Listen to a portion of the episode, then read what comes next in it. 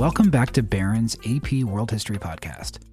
In the last episode, we talked about several themes from the period 1900 to the present technology, economic systems, social interactions, and humans and the environment.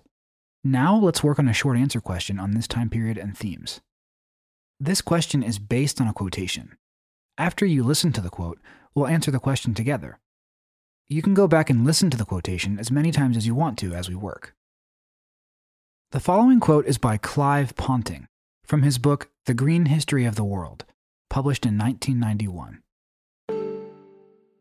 For all the apparent gulf between the market dominated economies of the West and the centrally planned economies of the communist world, when it comes to attitudes to the natural world, their outlook turns out to be remarkably similar. Now, on to the question. Remember, each short answer question has three parts. Here's part A Identify and explain one historically specific example of human interaction with the environment during the 20th century that would support the author's argument. Take a moment to think about your answer.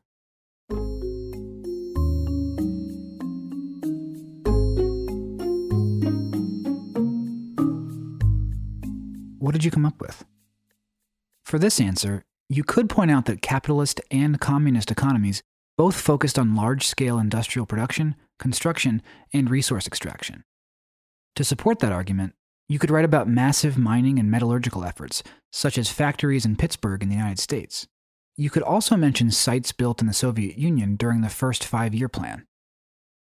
Other evidence might include the use of nuclear power plants in both the West and East, or the construction of hydroelectric dams.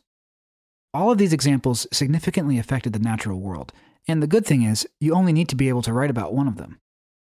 Now it's time for part B. Identify and explain one historically specific example of human interaction with the environment during the 20th century that would challenge the author's argument.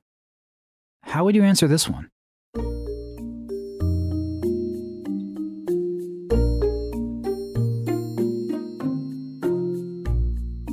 The author's argument involves similarities between capitalist and communist economies. So here you would have to point out differences between the two and their impact on nature. One distinction you could note is the degree to which governments in North America and Europe imposed strict regulations on businesses to limit how they affected the environment. You could mention laws related to clean water, clean air, endangered species, and whaling. Communist regimes didn't make these kinds of regulations. Therefore, damage to nature was greater in areas under communist rule. Okay, one more part to go. Remember, you can go back and listen to the quotation again if you need to. Here's part C Identify and explain one 20th century development that likely explains historians' interest in the subject of the passage.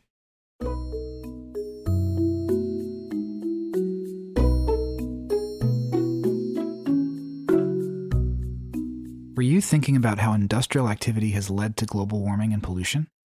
A major historical trend during this era is the impact of industrial activity and fossil fuel consumption on the environment. The most visible outcomes of this activity are climate change and pollution. Both of these have harmed ecosystems, plant species, and animal species. That's all for the questions about the years 1900 to the present. Keep listening for our last episode, where we discuss highlights of what we've covered and some exam day tips. See you then.